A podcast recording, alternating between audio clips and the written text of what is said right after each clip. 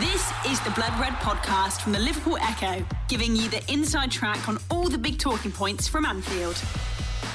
Hello, everybody, and welcome to your latest Liverpool Blood Red podcast. I'm your host for today, Christian Walsh. Ian Doyle is not here. He's uh, applying some suntan lotion because he's off to America soon. He'll look like a burnt crisp in about two weeks' time. That'll be fantastic to see.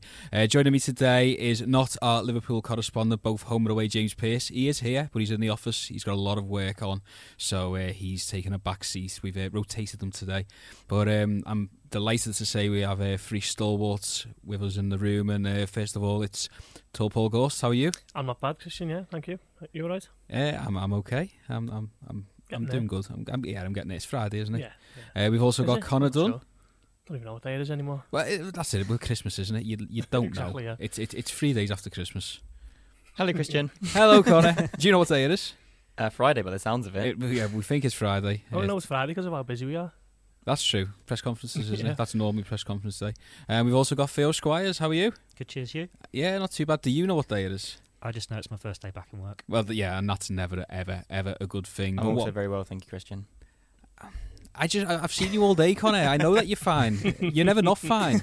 It's very true. you know, you'll tell me if you're not fine. It's that's the sort of relationship we have, um, and the sort of relationship Liverpool have with uh, the Premier League at the moment is a very much a love-love one because they are top of the Premier League, six points clear of Tottenham, seven points ahead of Manchester City. We'll talk about that in a little bit, but first the Newcastle game. Uh, Paul, I'll start with you. Uh, a four 0 victory against Rafa Benitez's Newcastle. It's the perfect Boxing Day present, wasn't it? It was, and I said that last week that if Klopp could have handpicked the games before the season, he probably would have picked Newcastle on Boxing Day at home. It was just such a an accommodating one for them, just to just to rack up the points and, and just keep it all ticking along. Um, Newcastle probably had a, a few more chances than was expected. Um, everyone knows Rafa Benitez likes to kind of dig in and get very defensive when he goes to these these big teams away, and um, they, they had a couple of, of decent chances actually, but you never really felt that the result was going to be in any doubt. And as soon as Liverpool opened the scoring, it was just a matter of um, how many more would they get. And to be fair to Newcastle, they've- actually have defended quite well at times this season and not shipped too many goals. But Liverpool kind of turned it on, didn't he, in the second half and, and ran away with it and kind of ran up a scoreline which you're more used to seeing last season. Um, so Liverpool are in the goals at the moment and um, they're not shipping any, so it's a perfect recipe. Phil, just picking up on what Gorsty said there. I mean, we'll move on to the game specifically in a moment, but you know, Paul just said there about how it was slightly reminiscent of last season, a scoreline that you'd be used to last season. I don't, I don't think anybody might have realised this, but they've started scoring goals and quite regularly once more. You know, three against Manchester United, three against Burnley. Uh, was it four against um, who was it? Bournemouth. Bournemouth, of course. So it feels that the balance there, everybody was saying around October time, oh, just wait until this Liverpool side's clicked. Do you feel like they're starting to click?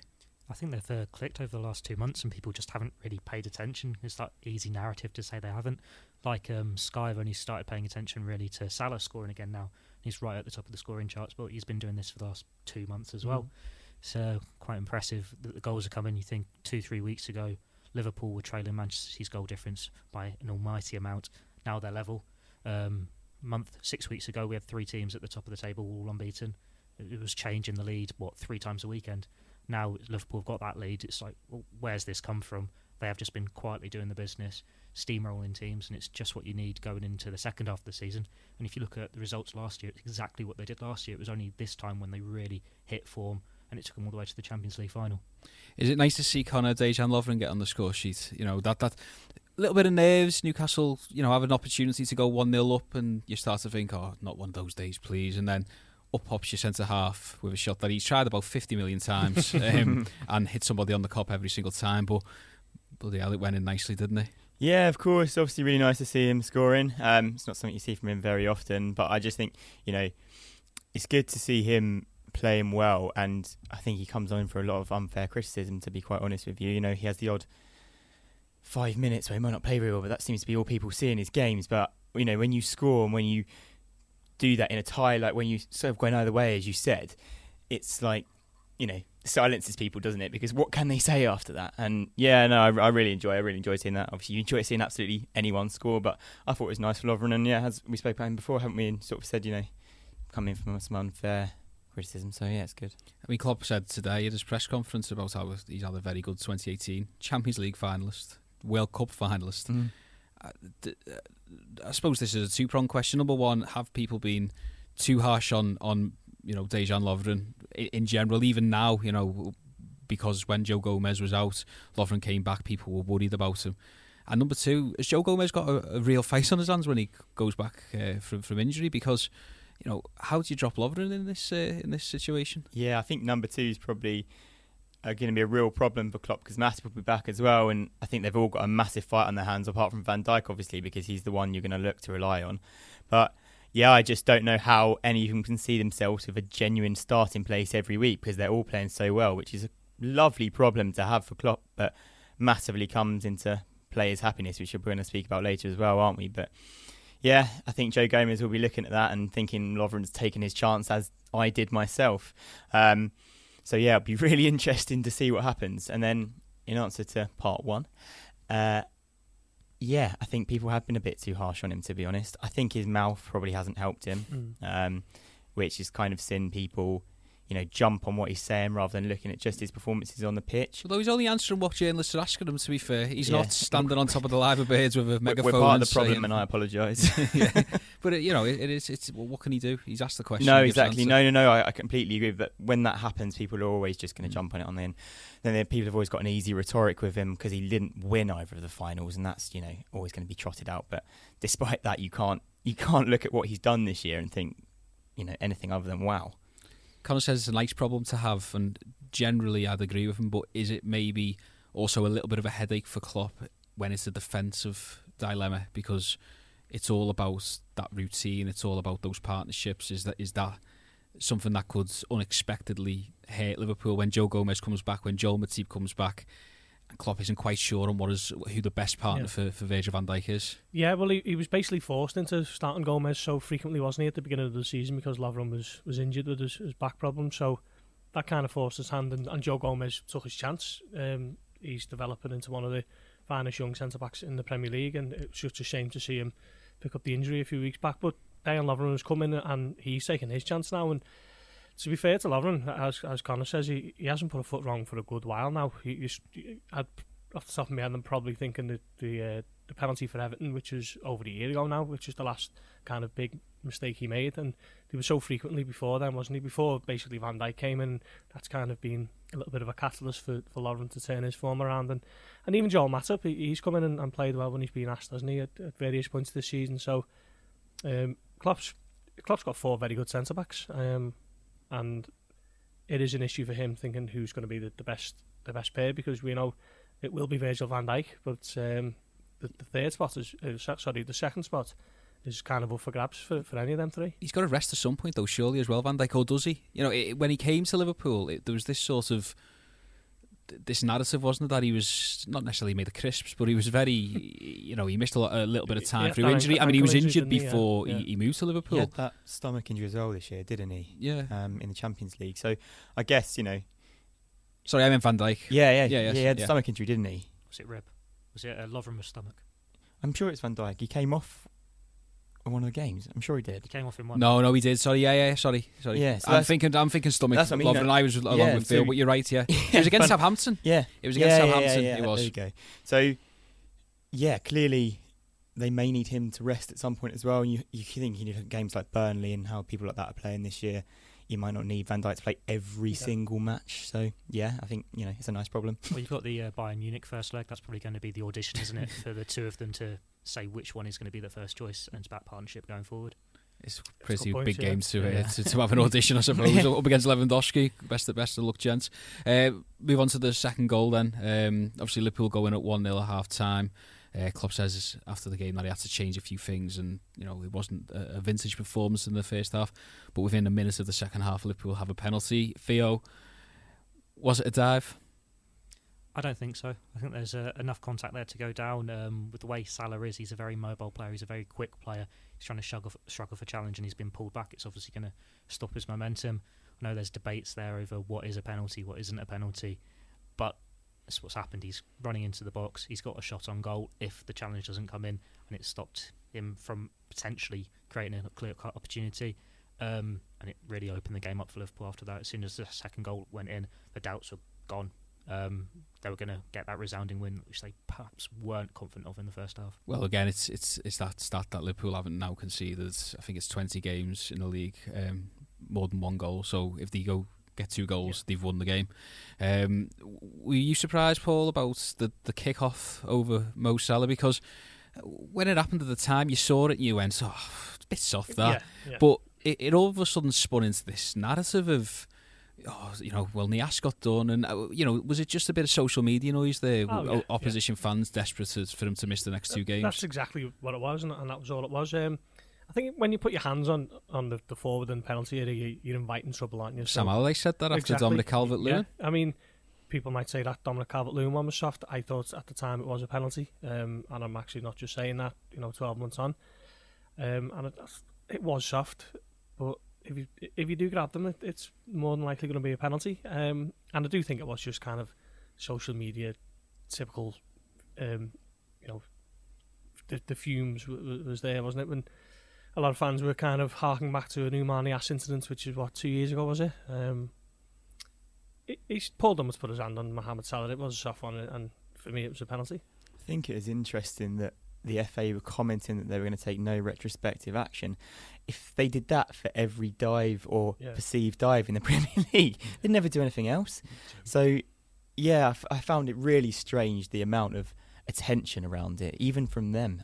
I, It was hard to report on because you know I was putting the headline on, on the piece and it was sort of, you know, uh, was it Mohamed Salah escapes ban? Well, he hasn't escaped the ban because he he, should, he was never, He was never in danger a- of having one. ban, So it was sort of avoided retrospective action, and you know, obviously that's not a very sexy headline. I mean, but but ultimately it was sort of like, well, at, at, man is fouled, so FA aren't going to punish him for being fouled. Yeah, just got, you know, it. even if it was or wasn't a foul, if you went down a bit too easily, it just you, you just wouldn't have seen you know any sort of retrospective action happen. happening.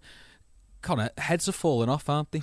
um, to, to, to put it lightly, though, heads are falling off. I mean, I, I'm talking about rival fans here: Everton, Manchester United, Arsenal, Chelsea, Tottenham. Yeah. Everybody who wasn't a Liverpool fan wanted Salah banned there because it just shows you they really are, you know, not run away with it at the moment, but that that there's such a threat to everybody that they just want to see Salah on the sideline. Yeah, people are in absolute bits about it, aren't they? To be honest, I saw so many people like, "Oh, if Salah didn't play, if Van Dijk didn't play, you'd be an EFL one team." And I was just I've like, seen that, yeah. yeah, It's just, a just going absolutely off on one. And If uh, you yeah, have your two best players, you wouldn't be very good. okay. I'm pretty happy about it, to be honest. Well, it, you know, It just makes me giggle and but just it, think, it just well, makes you realise, doesn't it? You're clearly really what- scared about what they can do, Yeah, and you want to span for Arsenal and Salah ban for Arsenal, but Salah ban for City because you think without him that they're going to beat him. But you know, in reality, is he's not going to be banned, and so there's your, there's your worry. So Some anyone- of it's uh, Sorry. weird for me as well because you think a few weeks ago he's been hacked against Bournemouth Mm. and he's stayed on his feet and he's gone to score a Yeah. great goal. Yeah. Um, I've looked at the penalty numbers today. I think Liverpool have had 14 since Salah's joined the club. He's only won five of them. For considering a player who- with that sort of talent, that pace, scoring as many goals as he has, um, he's going to get kicked in the box. To only win five penalties, it shows he doesn't go down easily. He's not a diver. He's not looking for it. It's just what happens when you've got your most dangerous player in the penalty area. Well, that's it. It was the first penalty Liverpool have had in 424 days, yeah. uh, 24 Yeah. wasn't it? Uh, Considering how much time Liverpool spend in the opposition box, that that's a remarkable stat, isn't it? I mean, again, people were moaning about that. Paul saying, "Oh, you know, Liverpool always getting the penalties." Well, they don't. It, it, it's it's a rarity at Anfield, certainly. Penalty pool. Yeah, I mean, I I couldn't believe it um, when that stat came out on, on Boxing Day. 24. What what what penalty was it? Was it that was the Milner Southampton Milner one, which Southampton. he didn't score. Yeah. So the last one that he did score, which was over two years ago at Anfield, was Milner against Sunderland, who are now in League yeah. One. I mean, the last one they had then uh, Salah Huddersfield. Sorry, Salah Huddersfield. Salah, yeah. yeah, sorry. Yeah. Well done, Theo. But it just, yeah. just shows you, doesn't it? Um, as Theo mentioned, like the amount of attacking that Liverpool do and the amount of goals they scored and time they spend in the opposition area, how have they not been given more penalties? Crystal Palace got about 15 a season. Yeah, but maybe it's it kind of it's kind of the character of the players not to go down as easy as other players might do. I, I don't know. Um, I've I'm not spoken- Liverpool as, as a bunch of angels there, but maybe maybe that that's got something to do with it. But it, it is an interesting little stat that Liverpool have haven't had a penalty for so long. Do you think, Theo, it's possibly the fact that referees feel like they need to make a grandstand in front of the Kop? You know, it's it's almost become the reverse now, where you know They'll give it the big two on wave away. Exactly. Yeah. I'm not. You know, it used to be a massive thing, didn't it, at Old Trafford? You know, I think Danny Murphy scored that penalty in 2004, and it was the first penalty scores at Old Trafford in Yeah. 10 years by an opposition uh, side. Is this sort of the reverse here, where you know referees are scared to give Liverpool penalties in front of the Kop because that's the easy thing to do? I think it all goes through runs of phases, doesn't it? Like we just said about the United run. I think um, how many penalties have we scored at Old Trafford since then? Mm. Um, you think to the 2013-14 season, Steven Gerrard got what double figures. Most of them were penalties. Yeah. A couple of years ago, James Milner pretty much did the same thing. All of them were penalties. From left back, Um, so it's just that run at the moment that they haven't had those penalties. Um, they're still getting them in Europe. Um, had a couple in the cup competitions. Just guess Premier League officials are thinking there's that maybe reputation for them to go down easily. Um, but when you think of all these Liverpool goals that they're scoring, how many of them are screamers from outside the box? Liverpool players don't really try their luck from, well, the centre backs do, but the rest of them don't try the luck from 25, 30 yards. They try and work it into the area, and they've got such quick feet. They try and stay on their feet. Um, so I'm guessing there's a lot of bodies in the way there because defences get desperate. So you're probably a bit harsh on referees sometimes because they're not getting a clear view of it. So it'll be very interesting to see how much difference VAR makes. Shaqiri makes it 3 0. The power cube delivers once more. Connor, you uh, brought out a fantastic stat. Uh, how many minutes is it when the four are on the pitch, the, the main front Oh, four? it's absolutely crazy. It's uh, every 28 minutes when Shaqiri, Salah, Mane, and Firmino are on the pitch that they score a goal. It's an outrageous stat because how you can play at that level consistently. I think that we've played in what nine or eight games is it now, and to carry on scoring like that is yeah, somewhat spectacular. I think it's only two goals conceded as well, and like 22 goals cons- like scored. So they're clearly an unbelievable attacking threat, but. I'm going to have an interesting view about whether or not I start Shaqiri for the Well, next we'll game. move on, we'll move on to that. Um, Paul, is the is is the key to that stat and and the key to those four is that it's not being run into the ground, and the fact that it is being Yeah. used sparingly, and therefore it's almost like a, a power play by Klopp, isn't it? You know, this is when he shows his hand and goes right here we go. This is what we can do. Yeah, I mean, I think when Klopp's played the three in midfield, he's kind of been a little bit reluctant to, to use Shaqiri there, hasn't he, for fear of maybe conceding a little bit of um, a little bit of possession in, in the midfield area to, to other teams. But there's no doubt that when all, all four of them are playing, it's you know it's a mouthwatering combination, isn't it? And to, what is it every 28 Every minutes? 28 yeah. minutes, yeah. Just- They're certainly showing it when they're on the pitch, aren't they? Um, I must admit, Shaqiri has been he- he's surpassed my expectations. I thought he was going to come in and be a, a really good squad player and fill in for 15, 20 minutes here and there for maybe Salah or Mane, but he's coming in and he's carving out his own little niche now, and he's he's scoring, isn't he? And he's he's making, you know, he's having big impacts at, on on games, and not none was that more so than when he come on against Manchester United and, and scored twice and basically took the game away from United, and that was a massive three points over the last few weeks. So he's he's really impressed me this season. The Blood Red Podcast from the Liverpool Echo. The Blood Red Podcast from the Liverpool Echo. So in between 3 0 and 4 0, we sort of move on here. In between 3 0 4 0, something happens at the King Power Stadium, and that's Leicester City score to make it 2 1. Anfield goes ballistic, and then a couple of minutes later, Fabinho scores to make it 4 0, and the, the Kop roars like they haven't heard on a, on a non European night in a long, long time.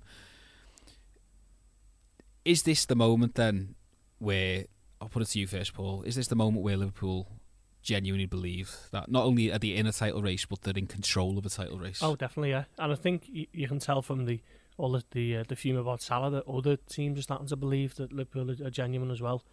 I think a lot of fans, obviously, every year everyone hopes and, and dreams, but uh, now they, they kind of believe and they're almost expecting now that, that they've got a six point lead.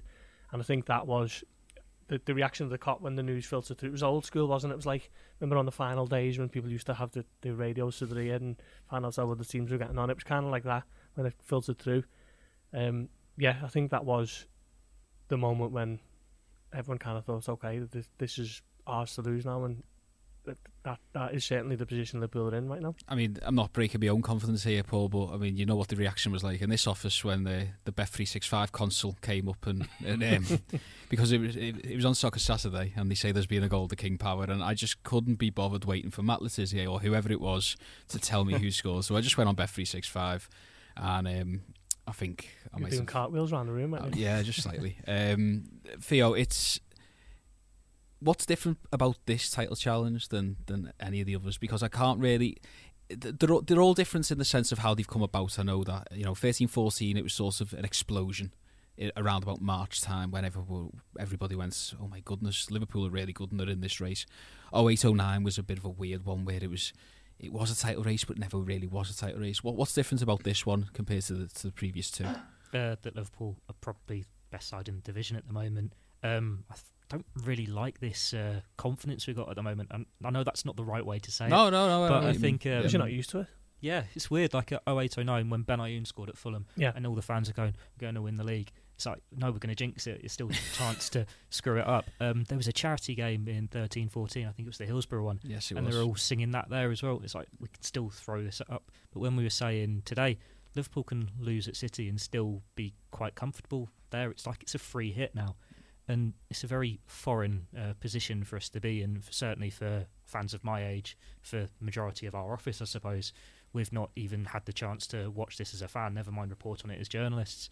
Um, Klopp has just built a very, very good side that um, how to win football games. We were debating with Sam Carroll earlier um, what's different about this because Liverpool probably aren't playing the best football in one-off games. That's probably City or Spurs, but they know when to turn it on. They when, know when to grind out. It's more like uh, Ferguson's United when you hated them but you respected them, um, and because it's our first taste of this, you're still thinking, oh, maybe they are going to slip up. But teams don't slip up from this position. So hopefully, I'm not jinxing it here. But City did it last year. They just stormed the second half of the season, having had such a lead. Maybe this could actually be the time for Liverpool to do it.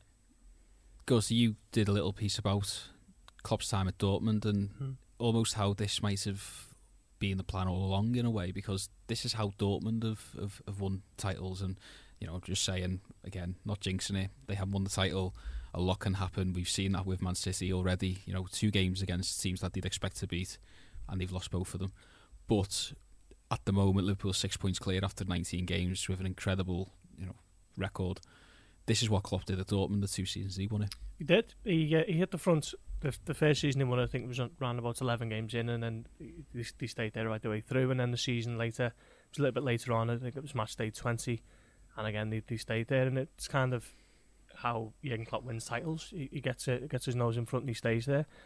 Um, and that that wasn't really what people expected a few weeks ago. People were kind of saying as long as Liverpool can kind of maintain what they're doing and just stay on City's coattails, there might be a chance of overturning it at some. And, and that happened when when um, Liverpool went to Bournemouth and battered them, and then Chelsea beat City. That was the, the day, wasn't it? That it all turned, and Liverpool haven't really looked back since. And the lead they've got now is is incredible, really, to think that Liverpool is six points clear going into January. Only once as a, as a team had a lead of that margin um, or greater in, in Premier League era since it went to 20 teams and, and thrown it away, and that was Newcastle's famous collapse, wasn't it, under Kevin Keegan? Don't sign any Colombian strikers. Yeah, and don't uh, don't have a meltdown if uh, Guardiola has a little go. So yeah, it's it's all rosy, isn't it, at the moment? And for for supporters, as Theo mentioned, of a certain age, they're not really used to it and still perhaps worried that they're going to get the fingers burnt. I'm the eldest Connor um, here, I think, in the room. Yeah, um, just 1987. I was born. I know I don't look it, but we've heard all about the teams of 1978, 79, and 1987, 88 in particular.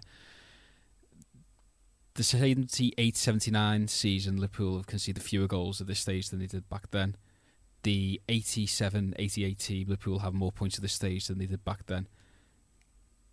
Are we looking at the greatest Liverpool side, one of the greatest Liverpool sides ever? Uh, but, uh, but well, until they win something, it can't, can't be labelled yeah, as such. Yeah, totally. Um, I heard quite a few people say after Napoli, like older people than me, that it's nice for them to be able to show their sons that this is what it used to be like to watch a Liverpool side in Europe.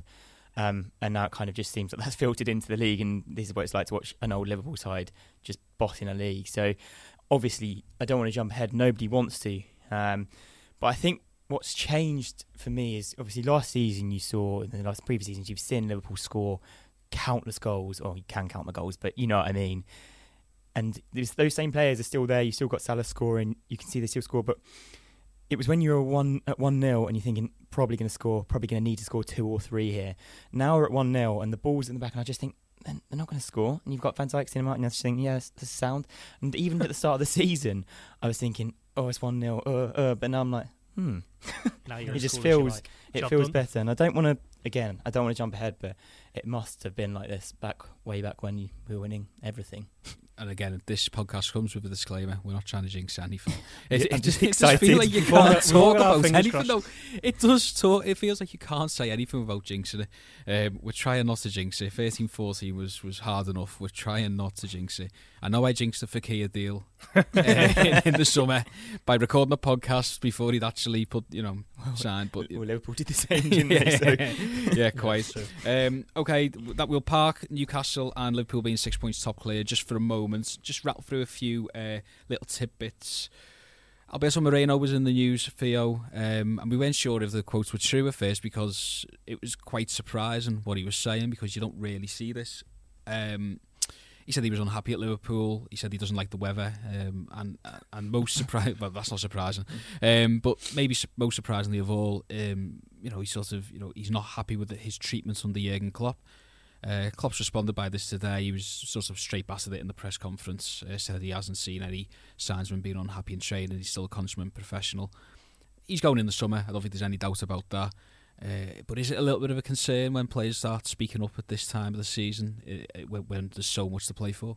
Um, normally, yes, but I don't think it is massively just because of the player is saying it. Um, Moreno knows he's not got a future at the club, um, so saying it at this time, a couple of weeks before the transfer window opens, he might be looking for a January move back to Spain.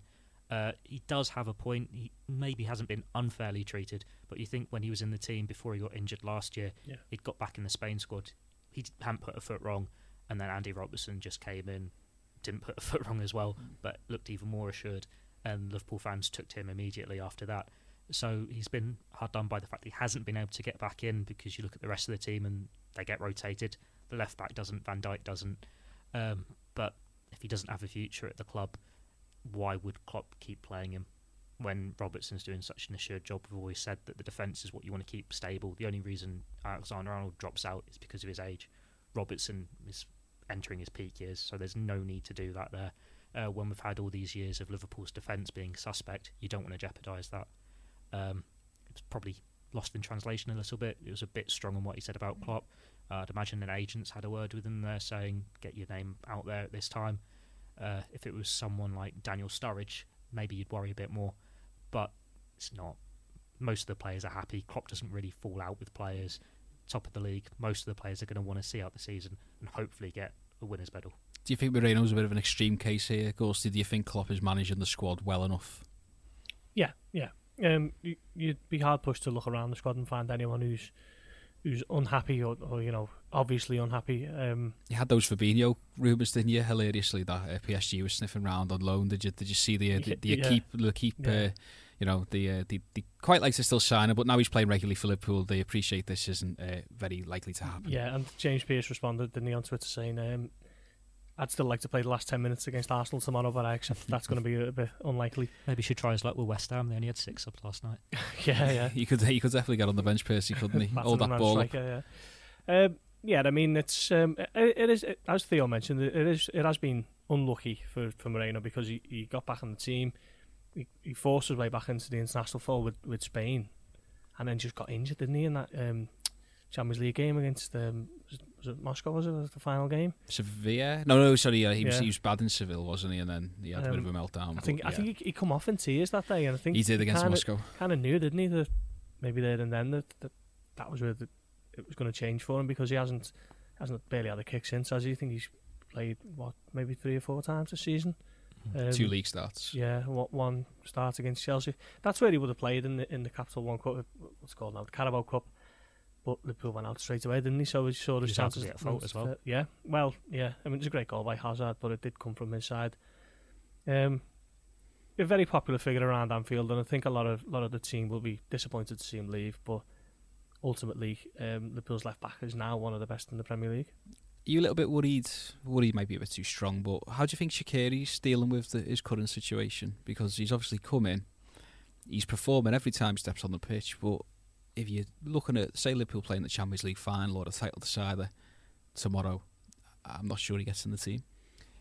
Yeah, see, I don't think he gets in the starting eleven, does he? Which is obviously an issue. But I think you only need to look at the way that he hugs Klopp when he comes off after playing 20, 30 minutes, and you know it's all smiles, all happiness. I know he's playing well, which obviously really helps that. But the relationship Klopp seems to have with players is is really decent, and I think.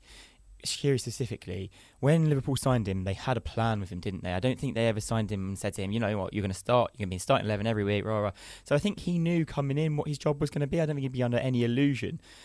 So I think that also obviously helps towards the fact that he may not be playing and starting every single week. And I think as long as Klopp keeps using him, um, as long as he keeps seeing him as the man to come in and change the game, it's still just as important as any other. So, and I know he'll get, I know he'll get that message. So yeah, I, I wouldn't say I was worried at the moment. I see it's uh, similar to when Liverpool signed Daniel Sturridge. Like you think then Luis Suarez was the lead striker, and he's been told this is your last chance really to make it as a big team. Um, Shaqiri's had his spell at Bayern, he's had it spell at Inter, and it's not happened for him. Now he realises he's got to make the most of it. He's been part of a Stoke team that don't necessarily play pretty football. He's suffered relegation with them uh, in the past at Bayern. He's been on the bench, not used in a Champions League final. He's come to Liverpool and he knows he's going to get used, whether he's starting or not. He's just enjoying his football. Every time he scores, you see that big smile on his face. Fans love him, and he's just loving being there, being part of it. I think that's a good point, isn't it? You know, the fact that Stoke, it must be like, I don't know, you've been in a tyrannical long-term relationship and you can't stand them, and all of a sudden, you know, you're free, you're single, and you've got a VIP in Pop World. You know, it's, it's you got you got you got the you got the world is your oyster, and he's obviously expressed himself on the pitch just as anybody would express themselves on that dance floor. Um, a couple of uh, little other tidbits now about the the, the young players. Uh, very quickly. Kieran Dowell has gone to Sheffield United on loan. Obviously, he's an Everton player, but uh, Theo that means that Ben Woodburn pretty much almost certainly will be coming back to Anfield. Yeah, he's injured at the moment as well, isn't he, Ben Woodburn? So um, it's probably best for him. It's uh, Everton's loss if their player doesn't get enough game time there, the way Woodburn hasn't. Um, it's not worked for him. He's still young though. He's still got a lot of time on his hands. Whether he's um, gonna need time to get back from injury and then see they're up the season at Anfield, or if he's gonna maybe look to be loaned elsewhere. Um, potentially Rangers is a possibility because they were looking at Dow Obviously, uh, Ejaria has come back, and now it's looking like Solanke might be off to another Premier League club instead of Scotland. Um, he's worked with Gerrard as well, but that's just speculation here. Uh, see what happens with Woodburn. He's got the talent. He just needs to start performing on the pitch, but he's got two, three years to do it. Compare it to Harry Wilson two, three years ago. Woodburn coming back. Bobby Adekanye, Paul, looks like he's going mm. um, on a free transfer to Lazio. He's set to set to join the uh, Serie A side. I, have always been impressed by him when I've seen him, but you can sort of understand why maybe he thinks, nah, not not for me. This. Yeah, I was surprised when when I heard about it. Actually, I thought he might have just bided his time and, and was possibly going to get a, a, look in in the in the cup games. He looks a, a very uh, very good player. To be honest, he's got one thing that, that's maybe lacking from his game, and that's his, his finishing ability. But he's such a tricky winger. He's left footed out on that wide right, and he, he he's, he's fast and he can dribble and. Um, it's a shame to see him go because I would have liked to have seen how he developed really because we know how, how good Jurgen Klopp is at developing young talents and he, he was one that I was going to keep keeping an eye on alongside the likes of Curtis Jones and, and obviously Ryan Brewster. So yeah disappointed to see that happen and I, and I was surprised. Um, Connor just very quickly as well Rafa Camacho might be going on loan to Sporting Lisbon. I mean the, the caliber of club there shows yeah, you how highly Liverpool race him. That's exactly what I was going to say. You know, going to one of the best teams in Portugal, and if he's going to play football there, that is an incredible loan deal because he'll come back twice the player he is now, and that is no bad thing. And obviously he impressed on that uh, pre-season tour. He did indeed, one yeah. The, one of the three. Yeah, he was, so. he's the one you were looking at at the start of the year, and and even still recently, you're thinking he could come into the side at right back or whatever. Times, yeah. yeah. so that's only that's only a good thing. Okay, now moving on to more senior matters and um, Arsenal they go over this quite quickly, I suppose, because we're all very nervous and we don't want to jinx it. Um, it's table. We should be just touching this. such, such, if only the table was wood. Um, huge game, Gorsty. Oh, massive! Yeah, it's um, Liverpool can't even dream about looking ahead to next Thursday against Manchester City because this is a, a huge game. Um, Arsenal look kind of rejuvenated under Unai Emery, and, and I've been impressed by them this season. They're kind of lingering around around about fifth now? Alongside Chelsea fighting for that top four spot.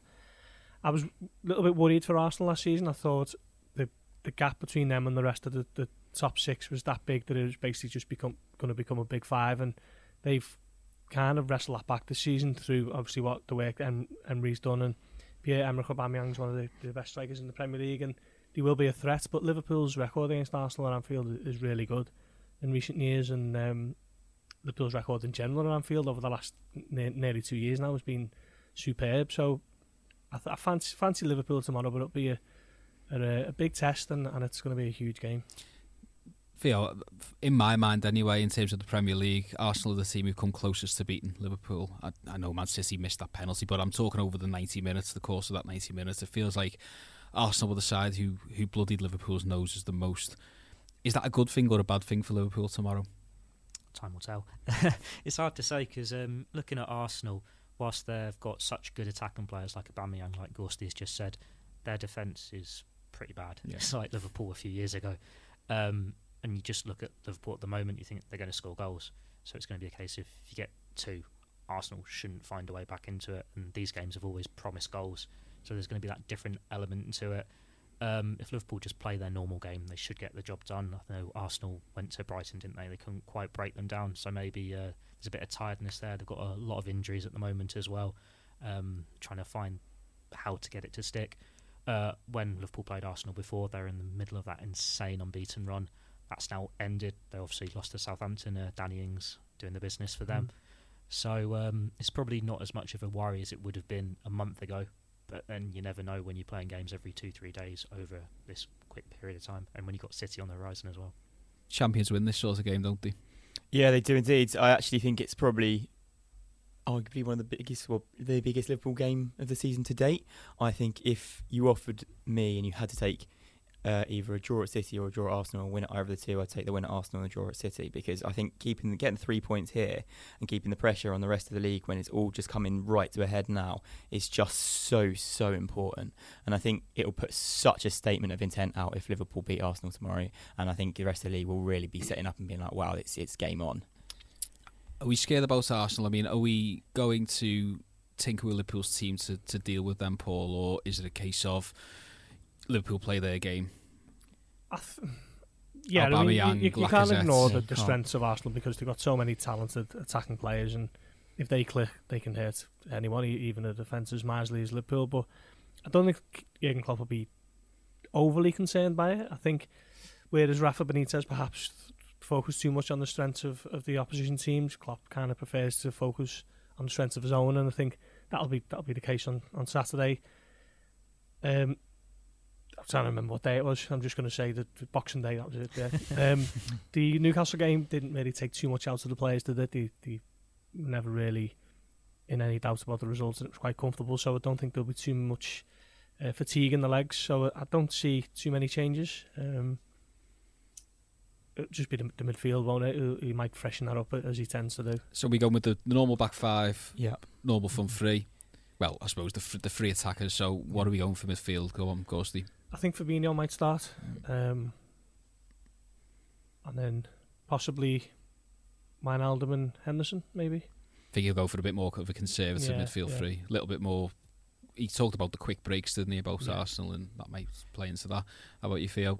Um, I'm thinking it's four two three one with uh, Keita in that weird false eight role where Mm. he's sort of left wing and left centre mid at the same time. When he looks like he's not doing anything, but he's probably doing a hell of a lot, Mhm. and we just can't wrap our heads Yeah. around it. It feels like that he's playing that role at the moment. So, you know, the statisticians and the analysts at Anfield are probably all over him, but it just looks to me like he's just buzzing around. Connor, Yeah, I'm going to go the same midfield as Gorsty's. I think that's the one. I think with Henderson and Wijnaldum there, it kind of not nullifies Arsenal's threat, but certainly looks after their attacking threat a little bit more. And then you've got Fabinho in there just to get you on the front foot, which he always looks to do. And I think that might just be the option for the first sort of 60 minutes. And then if you need goals, Keita or Shaqiri might be the option. you look Still- out the uh, four two three one did against United. I think that is the go to formation at the moment. Yeah, be interesting yeah. to see. Right, score predictions. 3 1, Liverpool, obviously. Two one. Uh, three one Liverpool. I'm going four 0 Liverpool. Four now. Th- I Right. just, I've just got It's this. happened before. I ju- I've just got this feeling that It is a game for goals. I just, I just think Arsenal have been overperforming this season. and I feel like the the, the due are hammering, um, and I think Liverpool could give them it. Go for a five one then. No, they won't concede. uh, but of course, you know, th- th- look, th- this game is so rich in history. It feels like this could be a pivotal game, doesn't it? In terms of you've got the five-one, as you mentioned, you've got obviously the Michael Thomas two 0 you've got the four-four. This feels like a bit of content that we should have done today, but there we go. um, it does feel like it has always been. It's always been a, t- a pivotal game in the title race, hasn't it? So let's hope if it is, it is falls on Liverpool's favour. Thank you very much to Theo, to Paul, and to Connor for joining me today. Uh, hope you're all enjoying your turkey sandwiches and for the vegetarians, your corn ones as well. Um, we will be back on, well, what day is it? Monday. Is it New Year's Eve? It probably will be New Year's Eve to is it New Year's Eve on Monday? Um, Yes. yes. Yes, right. that, that's the one thing which we- we're not sure about. Um, to talk about the Arsenal game and also, of course, to preview the massive, massive game with Manchester And City your night out in Pop World. and my night out in Pop World. Um, yeah, you know, sort of a bit like Shaqiri and on that dance floor. Not that, not, not that I'm saying anything about me marital status. Um, so yeah, thanks very much for joining us. Uh, we will talk to you once more before 2018 is out. Um, yeah, so thanks very much. Enjoy the rest of the festive period here. So a good win on uh, on Saturday, and uh, take care and speak to you Monday. Bye now. This is the Blood Red podcast from the Liverpool Echo, giving you the inside track on all the big talking points from Anfield.